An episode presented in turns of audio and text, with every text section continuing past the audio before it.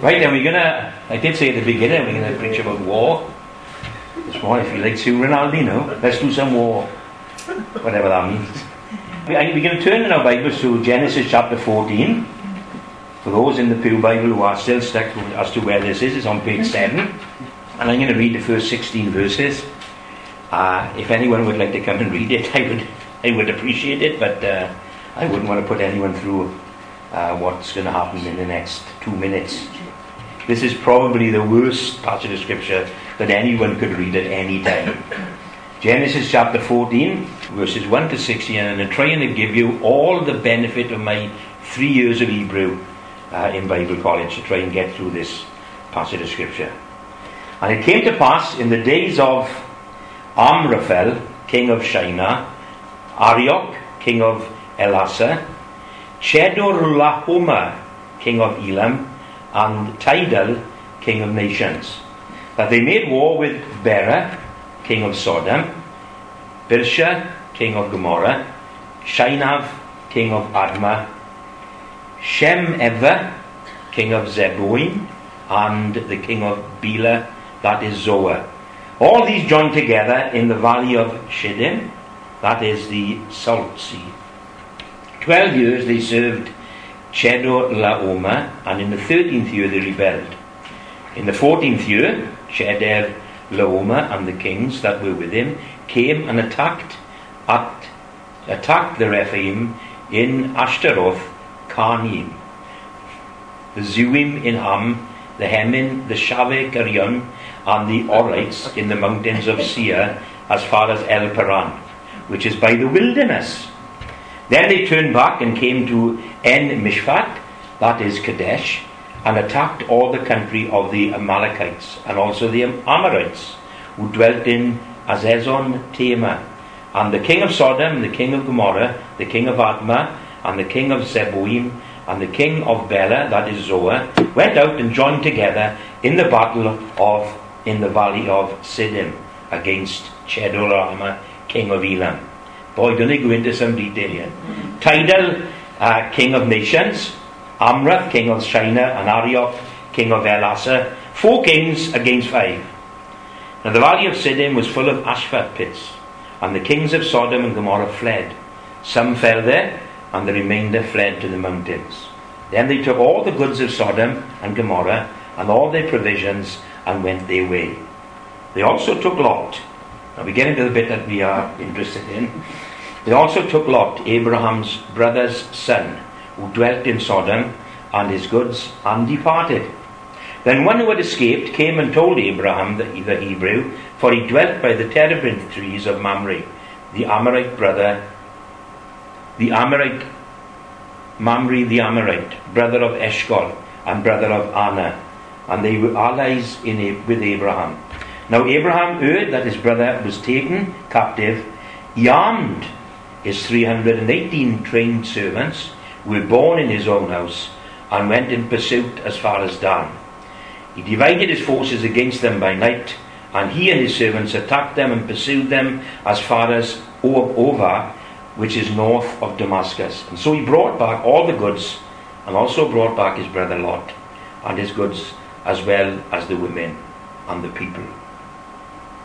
And for those of you who haven't given up on life, that's the passage of scripture that we're going to look at this morning in a sort of loose uh, type of way. Now, we are looking at Abraham, of course, we're looking at his life, we're looking at the things that took place during his life, and we're seeing them as principles and examples uh, for us to, uh, to follow and to learn from. Perhaps not follow, but to learn from. You know, but I got to be honest, I'm beginning to feel a little bit sorry for Abraham. Um, I think every page that we've looked at so far, and I think this is the fifth or sixth time that we've looked at Abraham's life, every page of his story is a challenge. Now, I'm not that type of person. I like a little bit of peace and quiet. I don't like a challenge. You know, I'd rather sit down and sort of read the paper than have any challenge at all. But Abraham seems that every turn that he makes, every decision that he makes, every place that he goes to, if he's faced with a challenge, a lesson to learn, a principle to follow. And Abraham he seems to have no respite from this sort of challenging test that God is putting him through. If you remember last week when we dealt with uh, the, the choice of land between Lot and Abraham, and Abraham said to Lot, You choose. You know, and there we saw the, the, the test of his self interest. What would he be more interested in? Would he be more interested in the best of the land, or would he be more interested in putting his trust in, in God for everything that he needed? And we saw that he passed that test. In fact, I said that he was beginning to fly because he left it all up to God. He said, You choose. You choose. And it was an amazing test that he, or amazing way that he passed that test, because giving everything that he had to God uh, was taking away all of his uh, self interest. Lot chose the best, of course. Of course he would, because the flesh always chooses the best. But God, uh, Abraham left it up to God.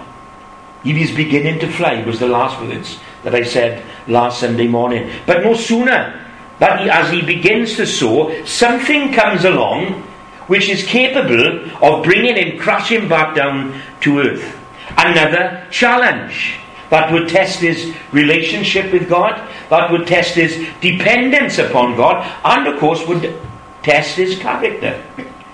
Was he the right person that God wanted to be the father of nations. You might have um, remembered the verse that I read out for my verse was God, by chapter 17, uh, saying to Abram, I've, This covenant I've made with you is going to last because I am going to make you the father of many nations. But here he is, still in the middle of the testing process. What sort of person is Abraham? And here is a, a challenge that would test his relationship and his dependence upon God. And you know, this time, it's war.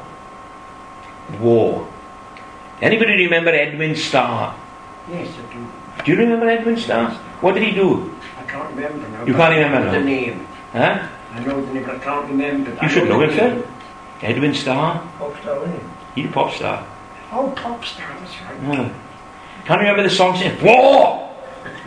Ooh, ah, he. He What is it good for? He was Edwin Stardust. Yeah, he was uh, one of, he was um, from Motown. Tamla Motown. Remember him, He wasn't Freddie's brother. No, no, can I can't remember him. War, what is it good for? Ooh, ooh, ee, Absolutely nothing. You remember that song? What is what is war good for? Absolutely nothing, says Edwin Starr. And the Temptations actually uh, recorded the, the, the song as well. And that's not quite true. It's not quite true. It's not quite true in the spiritual life of a Christian. And we will see why it's not quite true. You know, um, this, this passage of scripture that we are looking at this morning is the first mention of war in the whole of the scriptures. You know, and it sets the scene for every war that's come after. Even the wars that are going on today um, are driven, I would say, by the lust for dominion. Somebody wants dominion over someone else. And I suppose that's the biggest struggle that humans uh, have to deal with, is trying to make sure that we keep dominion of what we have, because we know that there's someone who wants to have dominion over us. It started here in, Genesis chapter 14, and it is continuing to go in 2015. You know what? I must agree uh, with Edwin. We call him Edwin from now on, uh, now that we've got to know him. And I must agree with him and say that war is ugly. War is savage. War is a monstrous waste of life. You know, as I look at the, the, the, the, the uh, what do they call them? Documentaries on the television about the wars that were passed and seen huge armies sort of uh, perishing in the snow or perishing in the desert. You know, when they got all their finery on. I just think to myself, how stupid we are, thinking that war is glorious. Because it's not. It's not. It's ugly. It's savage. It's a monstrous waste of life. But we all know as well that life without conflict is impossible whether it be naturally or whether it be spiritually. Life without war cannot exist. You know, it's a known fact, whether we uh, care to acknowledge it or not, that whether, whether it's physical, whether it's mental, whether it's moral, or whether it's spiritual, we have to engage in antagonism to survive and to grow. You and I, let's think of it physically. Um, you and I have been uh, endowed with an in- internal system that continually repels the threat of extinction from without. I suppose our biggest ally is our skin. Our skin keeps out all the things that would tend to destroy us, tend to come in and uh, ruin the system that we have that keeps us alive. You know, if it, something ever gets through, we have a, a system of um, antibodies that continue to war against the things that have come in. There is a, um, an internal system that repels all these forces that would try to destroy us. Our immune system is, is sort of tuned up to keep us healthy. You know, and um, if we have sufficient vitality within to overcome the forces without, then what we do is we maintain a balance of health. That happens to us naturally every day of our lives. But the struggle is for dominion. You know, something out there wants to dominate something in you, and yet something in you stops it doing it by antagonizing it and protecting itself against it. It's a battle for dominion. The mind. The mind is a constant scene of such a battle. You know, if I want to maintain a clear, vigorous mental life, then I have to fight in order to produce a balance of thought. And every one of us go through the same thing. You know this, the mind, my father always says to me, the mind is a dangerous thing, it's a, a sneaky thing, it's a thing that's almost uncontrollable. And yet we have, as Christians, to maintain a healthy mind. So that our thoughts are healthy thoughts. Our thoughts are towards God, towards morality, towards the things that are precious. And yet all the time, there is a battle going on because something outside wants to come and overtake our mind. And we have to balance, have a balanced thought. It's a, um, you know, it's sad to see that around us that so many people lose the fight for the mind. But it's a war that's played out for dominion. Morally, again, I suppose it's exactly the same. Virtue is, a, is, is something that we all uh, want to follow and pursue. But virtue doesn't come naturally because we are good, because none of us are good. I think David said in his prayer that none of us, Jesus told us that none of us are good. We haven't got the capacity to be good. Virtue comes to us as a result of a fight. We are naturally immoral. But for society to work, and I'm not talking about Christians now, I'm talking about society uh, at large, there has to be some kind of standard of ethics that becomes a part of our psyche, of, of our build up. So that we know when something's, something's wrong and something's right, and we refrain from it. It's a, a moral stance. And yet we also know that out there there are forces that are trying to destroy our morality.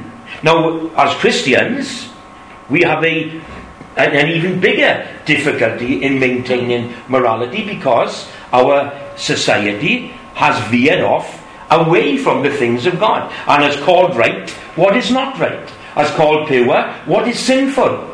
And therefore, we have an added part of the battle for our morality because we must follow God's way. You know, and the, the standard that we place into our makeup, our psyche, has got to be a biblical one. And that's why we tend to come to church like this so we can receive from God His word. What did the psalmist say? Your word I have hidden in my heart that I might not sin against you. But it's a battle for dominion. It's always a battle for dominion. You know, if we can have a, a godly moral fibre and produce a balanced virtue, then of course we need the Word of God. And brings us to the spiritual side, the spiritual side of things. You know, before long on the Thursday night, for those of us who uh, come along on the Thursday night, we will be hitting 1 John chapter 5, verse 19. And this is what, this is what it says. We know that we are of God and that the whole world lies under the sway of the wicked one. Now that tells me that this is the big one for us as Christians. Because everything makes in the world, if the whole world lies under the sway of the wicked one, everything in the world makes for my spiritual demise. we have an enemy who is trying to destroy us spiritually.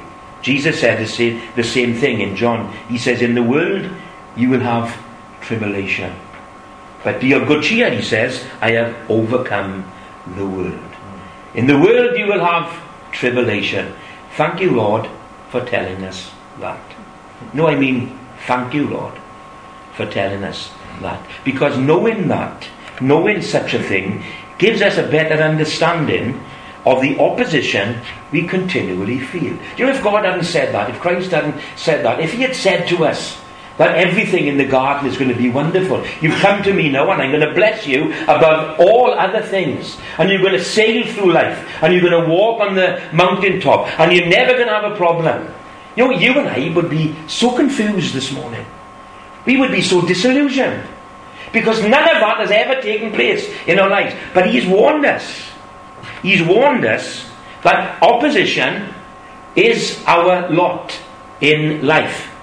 You and um, such opposition, now because we know that, because Christ has warned us of it, because He has given us the Holy Spirit, that we can combat combat it. Those um, the opposition now, instead of deflating us, which it could tend to do, or confuse us, which it could tend to do, now begins to encourage us. Because you see, if we sail through life, we'd have to sit down and think, what am I doing wrong? What am I doing wrong? Because Jesus has commissioned us to place a counter community in this community. A counter culture to the community. And when there's something that is different set up, you know that opposition is a, a, um, a foregone conclusion. So if you're not having opposition, you begin to think, well, what am I doing wrong? You want a test that you and I can test our lives with. If we're sailing through without any problems, then I wonder if we are setting up this counterculture that Christ has set us, set uh, uh, uh, His purposes in us. So we, instead of being confused or deflated, we are encouraged, you know, to produce holiness uh, in us. These things come. These things come to try our faith. You know what our faith is? To be tested. I suppose it's true to say that untested faith is a contradiction in terms. You know that your, your faith is not faith until it has been tested. You know, and it's in such conflict that we grow in our faith. Listen to what Peter says in his first epistle. In this you greatly rejoice, though now for a little while, if need be, you have been grieved by various trials, that the genuineness of your faith, being much more precious than gold that perishes, though it is tested by fire, may be found to praise, honour, and glory at the revelation of Jesus Christ, whom having not seen, you love, though now you do not see him, yet believing, you rejoice with joy, inexpressible and full of glory, receiving the end of your faith, the salvation of your souls. Can you see that all the blessings, all the blessings that God gives to us, comes as a result of testing. Our faith becomes so precious because it is tested in the fire, in the tribulations that Christ said would come. You wonder when Paul tells us in that chapter that we are to be holy because God is holy. And it is this spiritual battle that is set to produce such holiness in our lives. Do you know that Christianity, you know, when we think about Christianity over the years, we think of people with nice clothes on, Sunday best, going to church, singing, preaching, praying, and all the, all the things that, uh, that would make society a, better place if everybody did it. But we know that Christianity is not for the faint hearted. Not for the faint hearted at all. Christianity isn't the easy option. Christianity isn't uh, opting out of society. You know, and uh, It's about battling God's, uh, or battling to be God's representatives within society. And it's a different idea than an awful lot of um, uh, what Christianity has become in this world uh, is. Because it's a battle, a continual battle. You know, Jesus tells us when he was talking about John the Baptist, he says, And from the days of John the Baptist until now, the kingdom of heaven suffers violence, and the violent take it by force. So we can see that this battle is a real one. This battle, this war that you and I are in, is a profitable one. Because it builds into us. It builds into us character. It builds into us faithfulness. It builds into us morality. And it builds into us spirituality and holiness. You know, and, that, and that's why uh, each week we come together like this to prepare ourselves for the battle that ensues, that will come our way over the next seven days. I thank God for a place like this where we can recharge our batteries, that we can reload, if you like, so we can go out into the battlefield of life. Now, Abraham, I, I would say that he could have done without this fight that he found that he finds himself in. Lot to me seems to be the proverbial teenager who continually calls on uncle's time and resources and, uh, you know, oh no, it's Lot again. What, what have he done now? You know, I suppose he's been worrying about Lot over the last couple of years because Lot has sneaked himself into Sodom.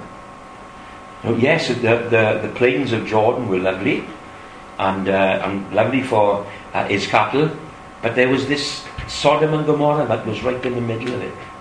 And he, if you remember last week, we said that he pitched his tent towards Sodom. Now, he could have pitched his tent the other way to look down, but no, he pitched his tent to look towards Sodom.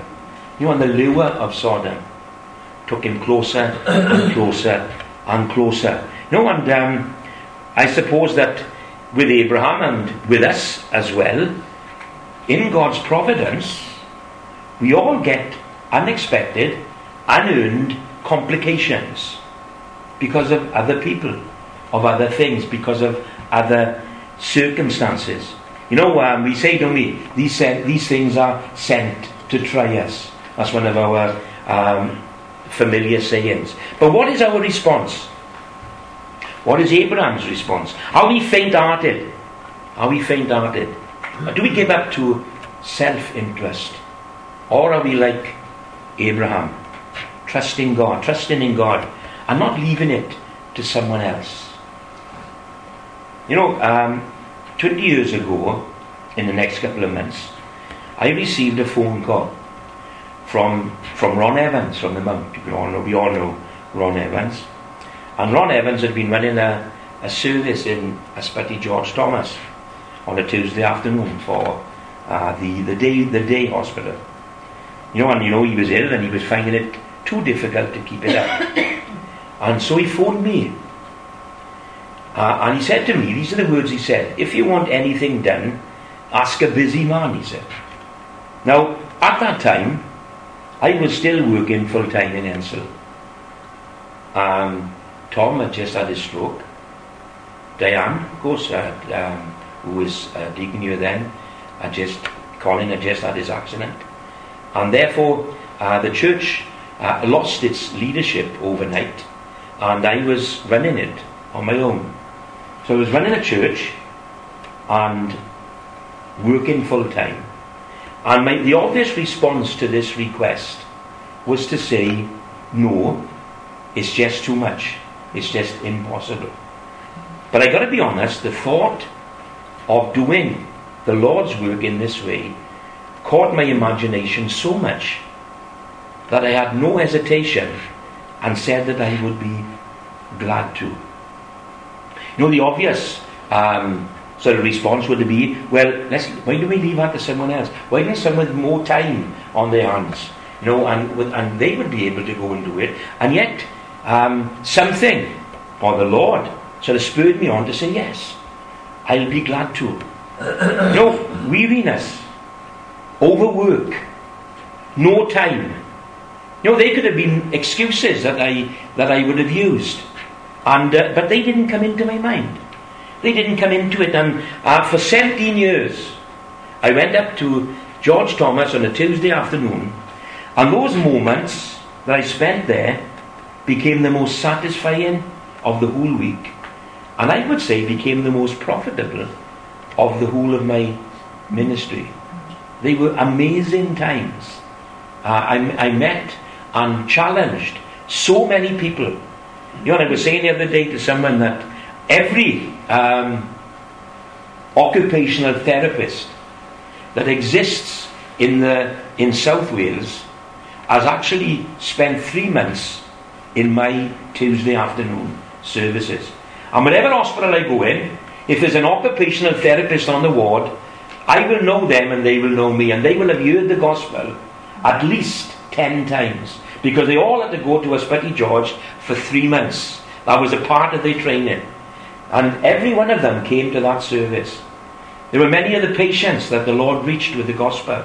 And it was an amazing time uh, that I spent. No, and um, in a way, weariness didn't come into it. And in a way, weariness, there's no such thing as weariness when we do the Lord's work. Now, I know that uh, we can abuse ourselves by burning the candle at both ends and, uh, and things like that and becoming tired and weary. But you know, listen to what Isaiah says. He says, He gives power to the weak, and to those who have no might, He increases their strength. Even the youths shall faint and be weary, the young men shall utterly fall, but those who wait on the Lord shall renew their strength. They shall mount up with wings like eagles, they shall run and not be weary, they shall walk and not faint. You know, that tells me that the more we spend out in God's service, the more we will be refreshed by God Himself. That's the principle of the scriptures. Now, I know that we can abuse that naturally, but spiritually, we are uh, bound to get more out of God the more we give to God. You know, it's the, uh, it's the Christian who sits and does nothing, is the Christian who gets tired and weary. The Christian who's about the Lord's business. What did Jesus say to his, his, his uh, earthly father? I must be about my father's business. What does he say to his disciples? My will is, my uh, food is to do the will of him who sent me. Ah, but you're tired, you're weary, you're thirsty, you're hungry. But my will, my food, is to do the will of him who sent me. You know, one of today's greatest ails uh, is psychological problems. You know, it's, and it's seen uh, in the Rhondda because it is a deprived area. And psychological problems sort of grow up in such areas because there is a lack of a dominant interest. You know, and the same thing can be true spiritually. We can, as Christians, be spiritually depressed because we have no dominant interest. I thank God for a dominant interest. You know, the study of God's Word, the preaching of God's Word uh, the running of this church is a dominant interest in me. You know, and very often gives me no time to have any psychological problems because my mind is alert in the things of God. You know, that's the most important principle for us as Christians. The world outside, because of the lack of employment, have no dominant interest. You know, we can see it, the rise of psychological problems in our society because there's no dominant interest. You know, and in the church, it, it can be the same if we don't have a dominant interest in the things of God. Know, um, Martyn Lloyd-Jones wrote a book called Spiritual Depression. You know, and I would have thought that I read it years and years ago, but I would have thought that this would have been a main point.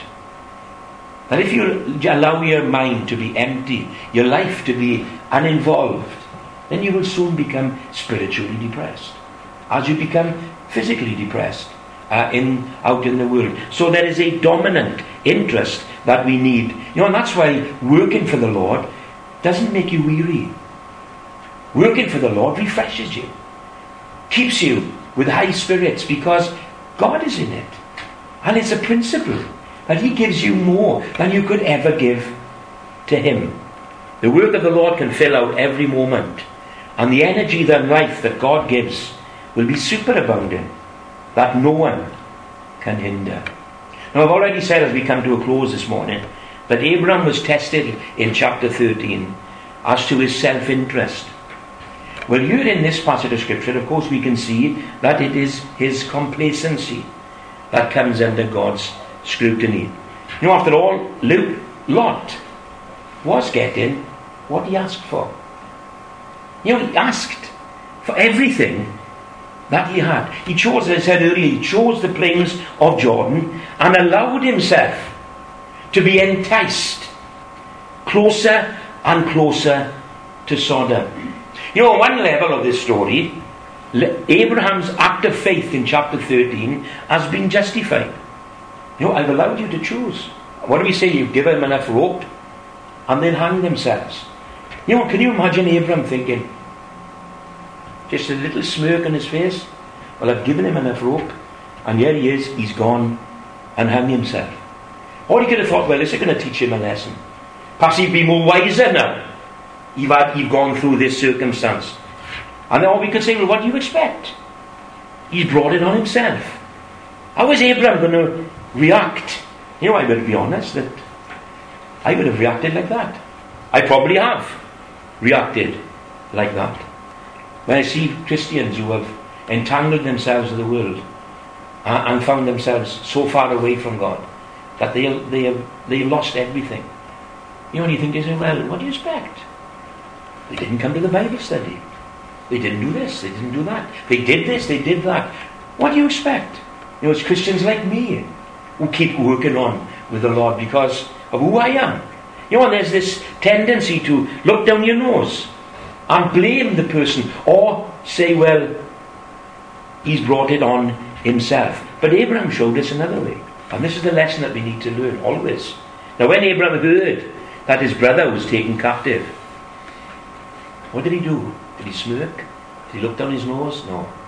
He armed his 300 men, 318 trained servants who were born in his house and went out on the pursuit as far as Dan. He got up and he fought for his brother. You know, and that's a wonderful lesson for us, a challenging lesson for us this morning. Well, a challenging lesson for me, at least. There's no gloating here no, I told you so. No gossip, but a striving to get his brother back to safety.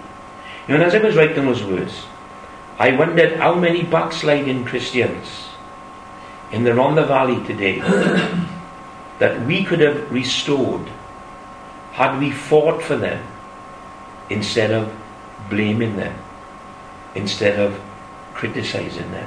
You know, and that's a challenge to me, to me particularly.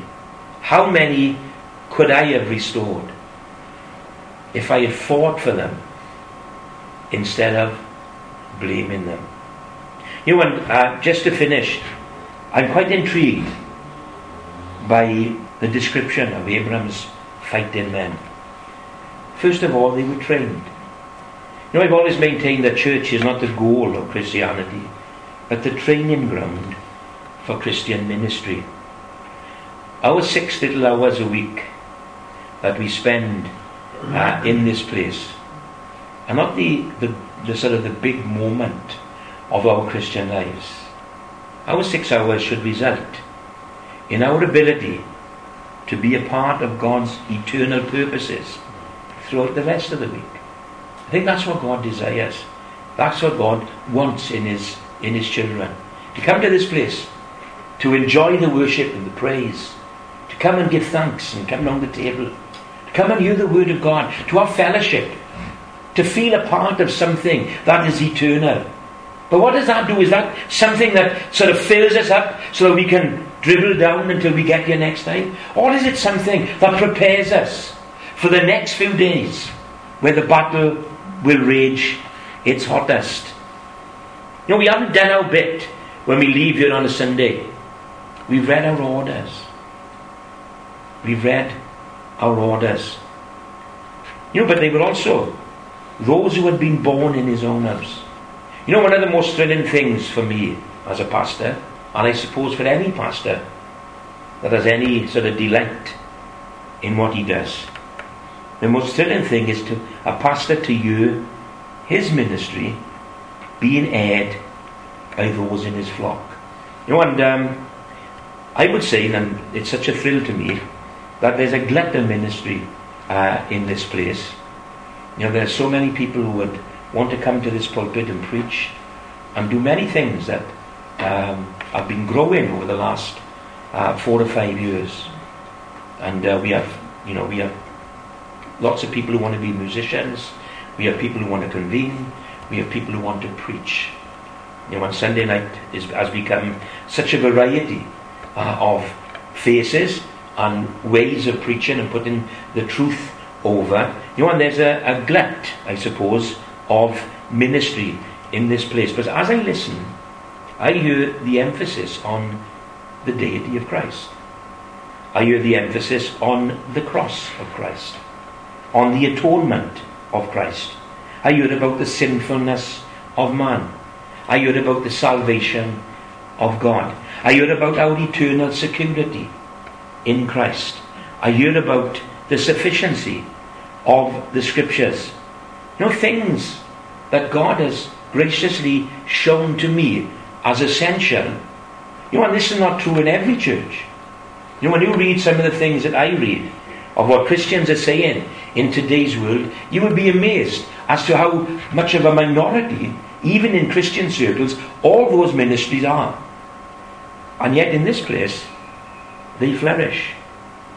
In this place, they are aired every time by every one of the ministers that come to this pulpit.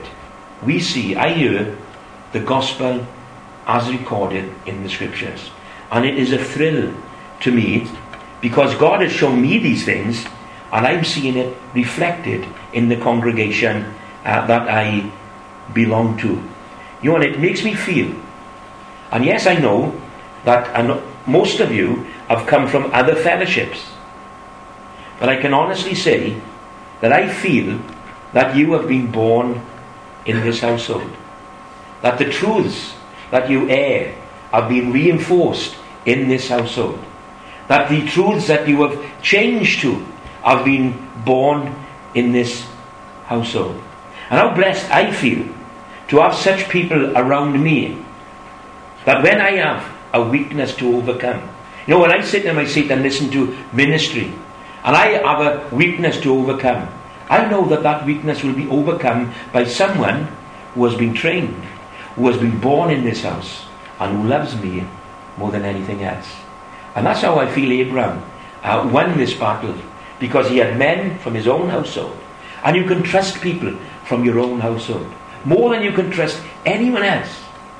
You can trust people who you've trained more than anyone else because you know who they are and what they are capable of. You know, and um, going, you know, and you might think uh, it's uh, nothing much, but going away last week and knowing that our Thursday night Bible study would go according to how it should go is a wonderful blessing for a pastor. You know, when I was in Merthyr, I didn't have that. When I was in Merthyr, there was such a little uh, group of ministers together that if I went away, the church would have literally collapsed. So when I go away now on a Thursday, uh, uh, in the week, and a Thursday meeting comes, I can forget all about it because I know that there are people here who are capable, willing, and trained and trustworthy to do what should be done in this place.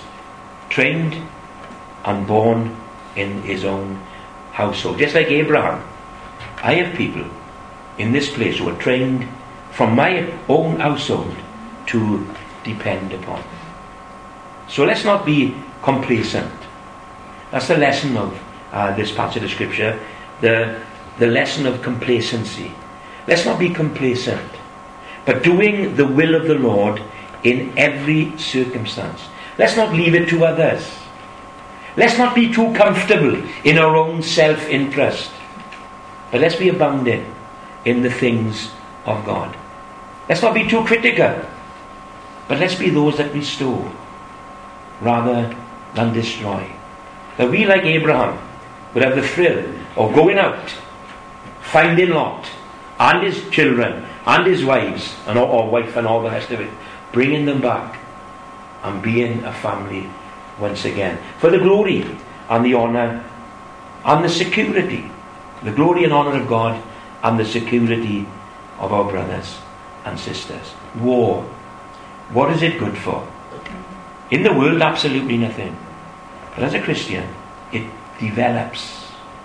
Develops us physically, develops us mentally, develops us morally, and develops us spiritually. For his name's sake.